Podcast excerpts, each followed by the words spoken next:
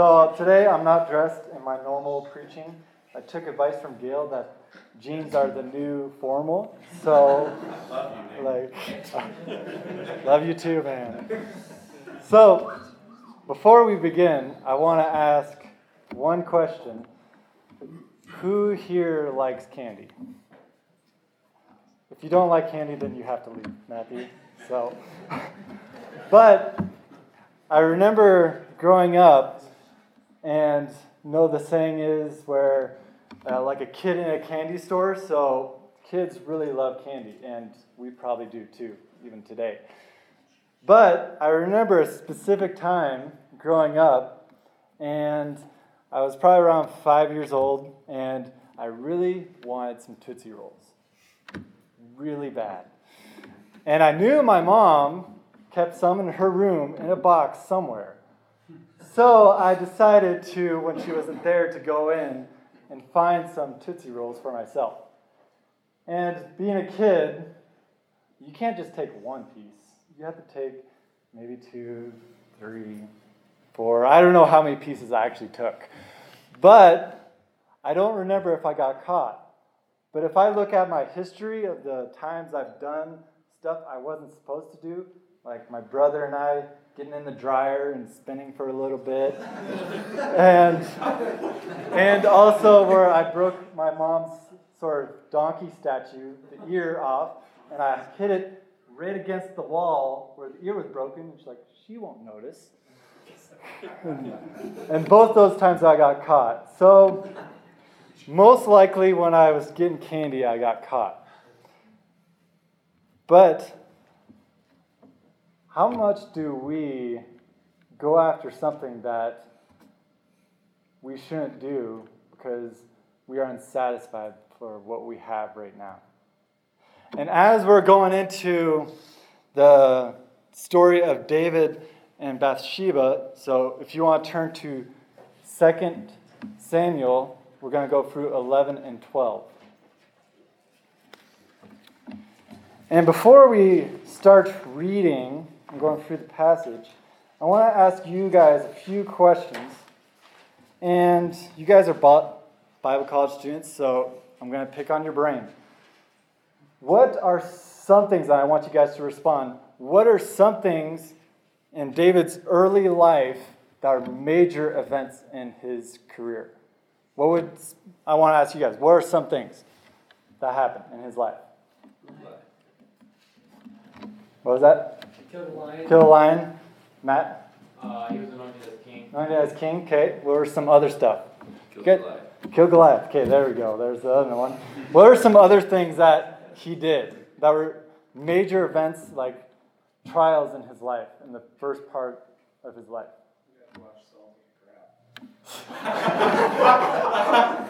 that, that was probably pretty major events. So, Forrest, you got one more?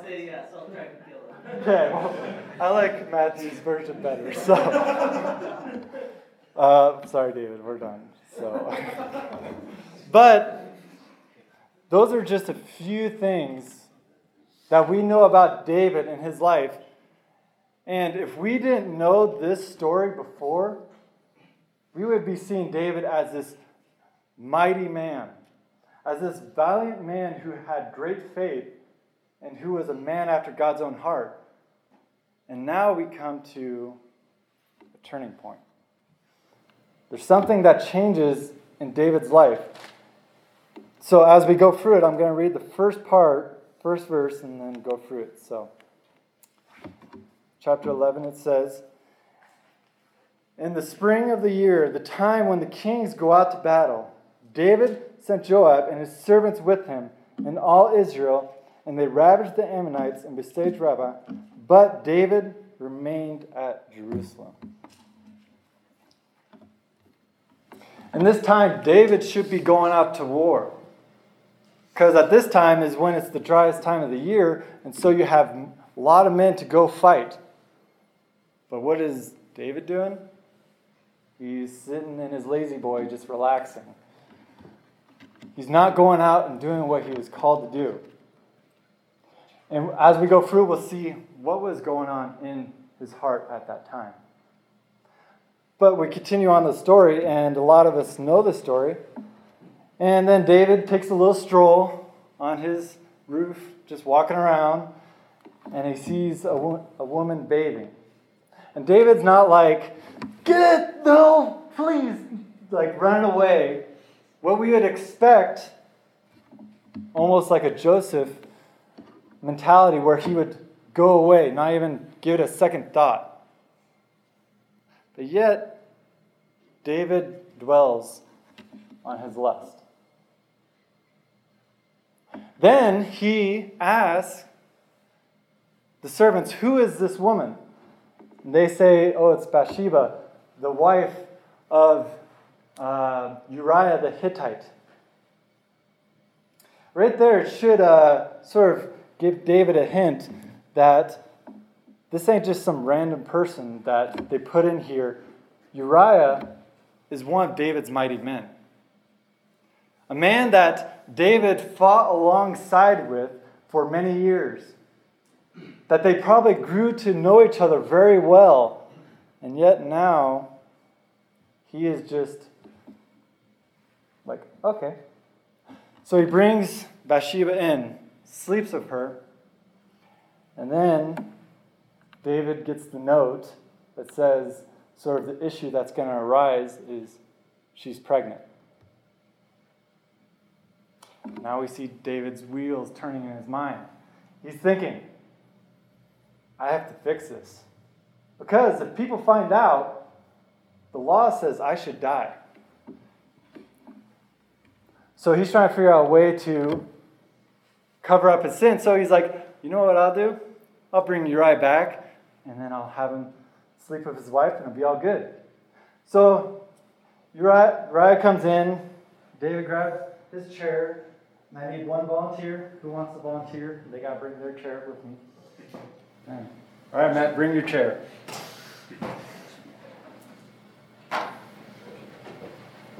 So let's say that Matt is Uriah, and we're just chatting it up, eating a lot of good food, and just like, how's the weather? It's like, it's great. great. Yeah, okay. How's how's fighting? Are you doing good? I'm killing them all. Killing them all. Okay, all by yourself. Well, no, I have help. Okay, okay, that's good. And so, as they're just having a conversation, David is probably not thinking of, oh, how, how are you fighting? How's the weather? All this. He's probably like, I gotta get him to go home. This whole time, that conversation, and if we had a conversation with our enemy, we probably wouldn't be thinking nice thoughts about them. And even though Uriah is not really his enemy, but he needs him to cover his sin a little bit. So he gets him, he's like, okay, Uriah, you should go home. Okay? You can go home. You can go back now. Yeah, you can go back. So he sends him home, but Uriah doesn't go home. He goes to the gate and sleeps with the servants at the gate.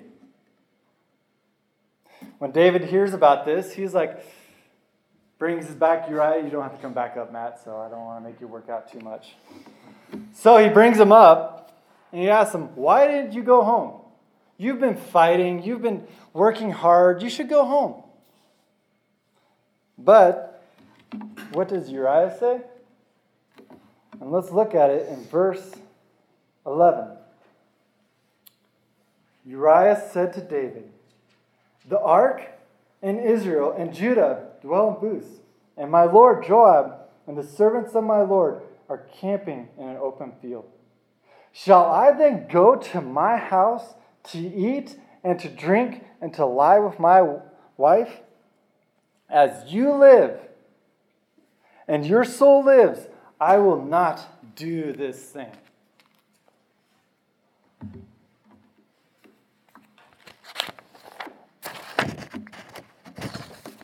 That right there, just as we read it, it screams irony in it. We look at it and we're like, wow, how far has David come? That now we have one of his men almost having a mirror showing it up to him, and yet David doesn't see it. The man that we have read about before, how far has he come? Or now he's not following the Lord and he's so hard to him. And Uriah is showing us what David should be like, but he's not. then we go through where then David's like, okay, next best thing is I got to get him drunk because no drunk man can stay away from his wife. So, next best thing. But what happens again? Uriah doesn't go home. Uriah is not satisfied to go going home when his fellow soldiers are fighting, when the ark is not in a temple, and where his people are right now. He's not satisfied with that. And it's really showing David where how far he's come. Now we get to where then David writes a letter giving it to Uriah, which is Uriah's death sentence. And as Uriah is back in battle, Joab puts him in the front lines, as the letter said. And Uriah dies. Then, when Joab is telling the messenger, like, okay, when you go to David, Make sure to say what happened, but at the end of it, just say, Oh, Uriah the Hittite is dead. And so as the messenger goes there, he's asking and sort of like telling him all the bad things. And you can sort of see almost David being like, How foolish are you guys in your military, military strategic tactics? Like, you do not go against a wall when people are shooting down on you. But once David hears that Uriah is dead, he changes and he's like, oh, okay. You can go back, tell the, the general, like, everything's all right. That's just what happens in wars. People die. How far has David come? How far has he been away from God. He's moving away. That he's willing to sacrifice men for his sin. And so then we go through, and then David takes Bathsheba to be his wife. But at the end of this verse of chapter 11, we see, and it says, But the thing that David had done displeased the Lord. If this was like a Netflix film, this is sort of like putting on saying, okay, there's a cliffhanger. Now there's something that's coming ahead, and we just got to wait like 10 seconds until the next episode starts. Then let's read on in chapter 12. And the Lord sent Nathan to David. He came to him and said to him, there were two men in a certain city, the one rich and the other poor. The rich man had very many flocks and herds, but the poor man had nothing but one little ewe lamb, which he had brought, and he brought it up.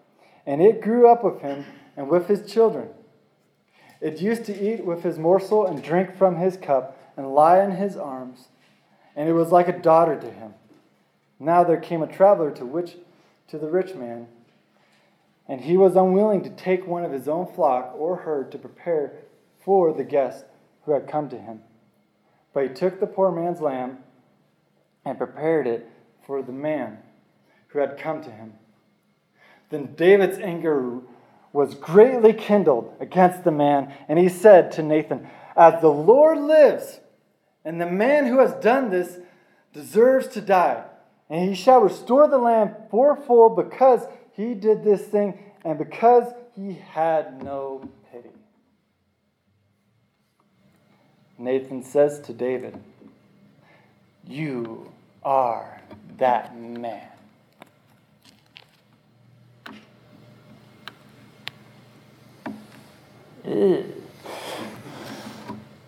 That is a dagger to the heart. And we see then what the consequences are going to happen.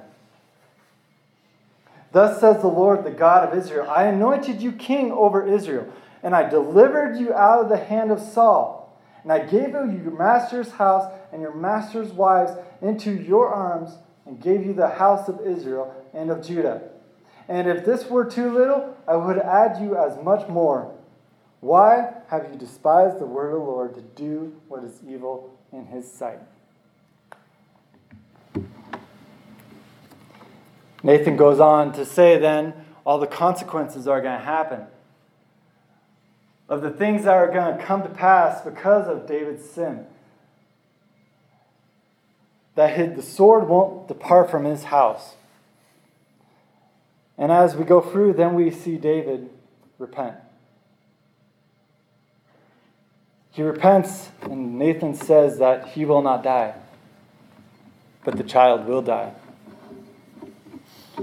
Then Nathan leaves, and David prays the Lord to save the child. But in the end, the child dies.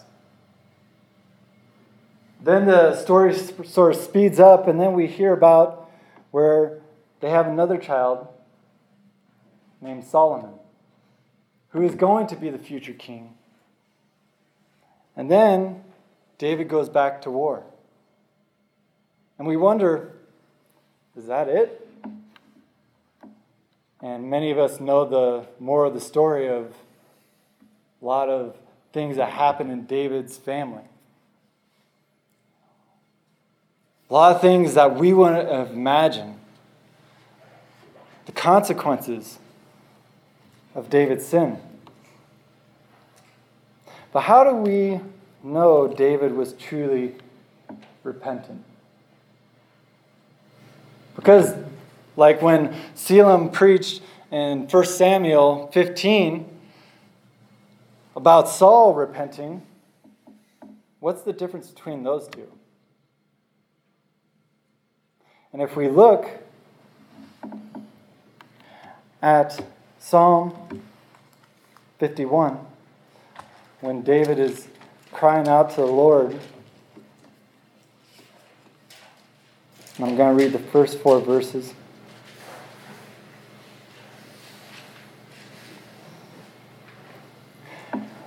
Have mercy on me, O God, according to your steadfast love, according to your bounded mercy. Blot out my transgressions, wash me thoroughly from my iniquity, and cleanse me from my sin. For I know my transgressions, and my sin is ever before me. Against you and you only have I sinned and done what is evil in your sight. And then later on, David talks about how God doesn't delight in sacrifices and things that He does, but He delights in a broken and contrite heart. Like what Corey was preaching the other week about false worship.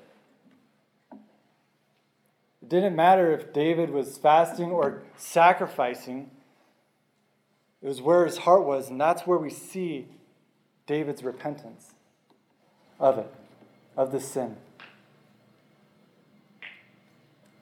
So then, with the story ended, how does this apply to us?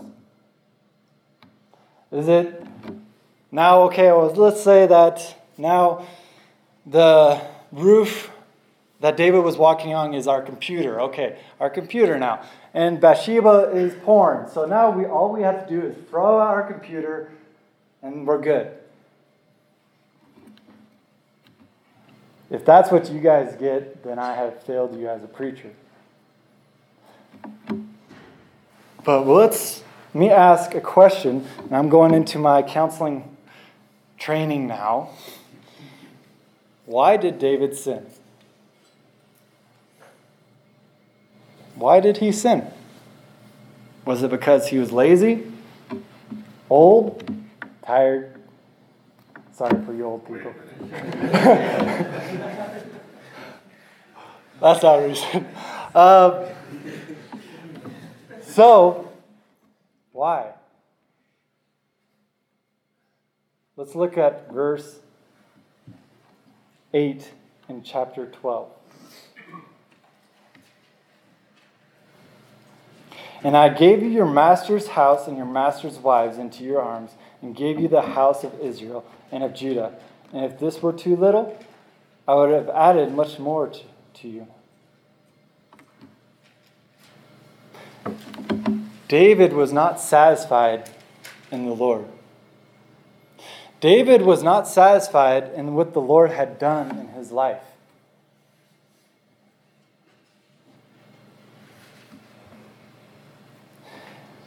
And I always ask myself this question it's like, okay, well, you think of Israel as a whole.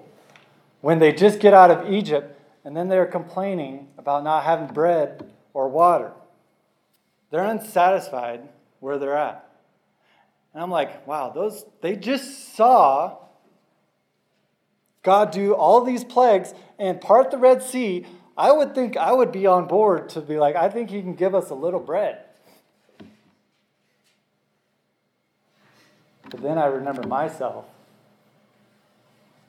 and say, How easy is it for me to be unsatisfied with the Lord?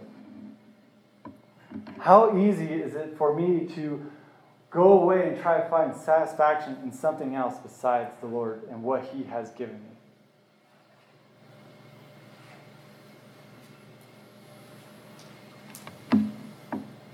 And yet, despite David's sin and unsatisfaction in the Lord, God used him.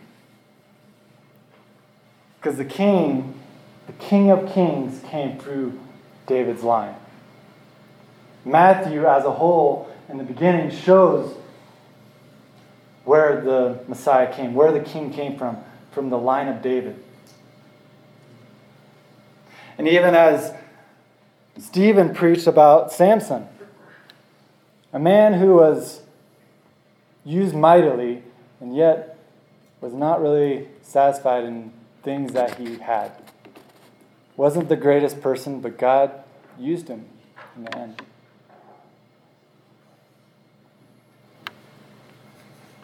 So, can God use us even though we are prone to wander? I hope so.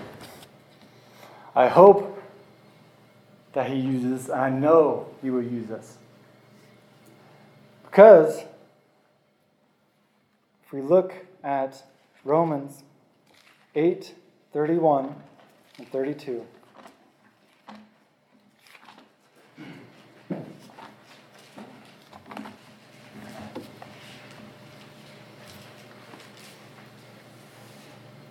And it says, What then shall we say to these things?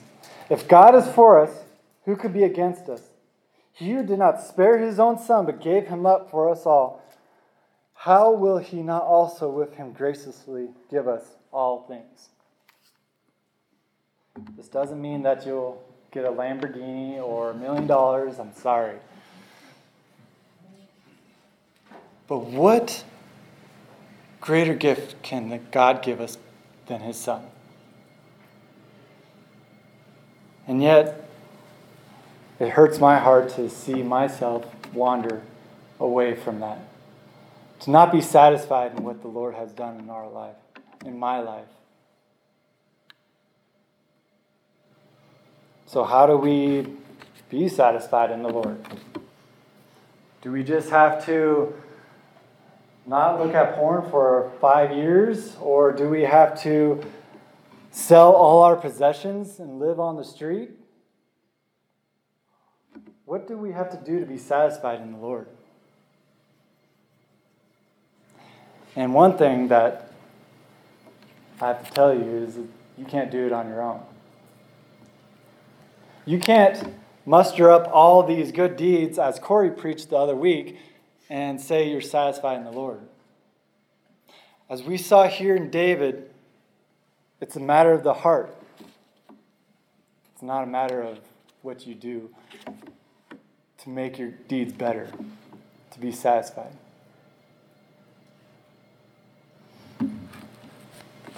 But God has given us a promise in His Word that we will be conformed to the image of his Son. And do we believe that God's word is true? Do we believe that the body of Christ is here to build us up, to help us, to encourage us? Do we believe really what Jesus said and what he has done in our life? And it's a great thing to know that it's not by our works that we're saved or our righteousness, but by what he has done.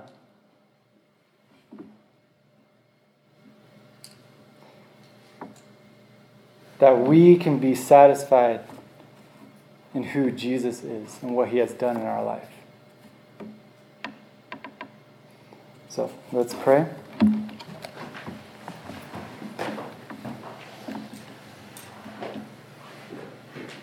Dear Heavenly Father, I just thank you for this time.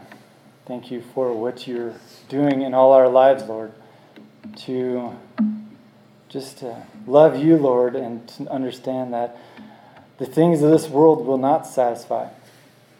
That as David sought after something to satisfy, Lord, it did not. I pray that we wouldn't fall into that, Lord, that you keep us away from temptation, that you would spur us on to you, Lord and to love you only. I thank you, Father, for this day.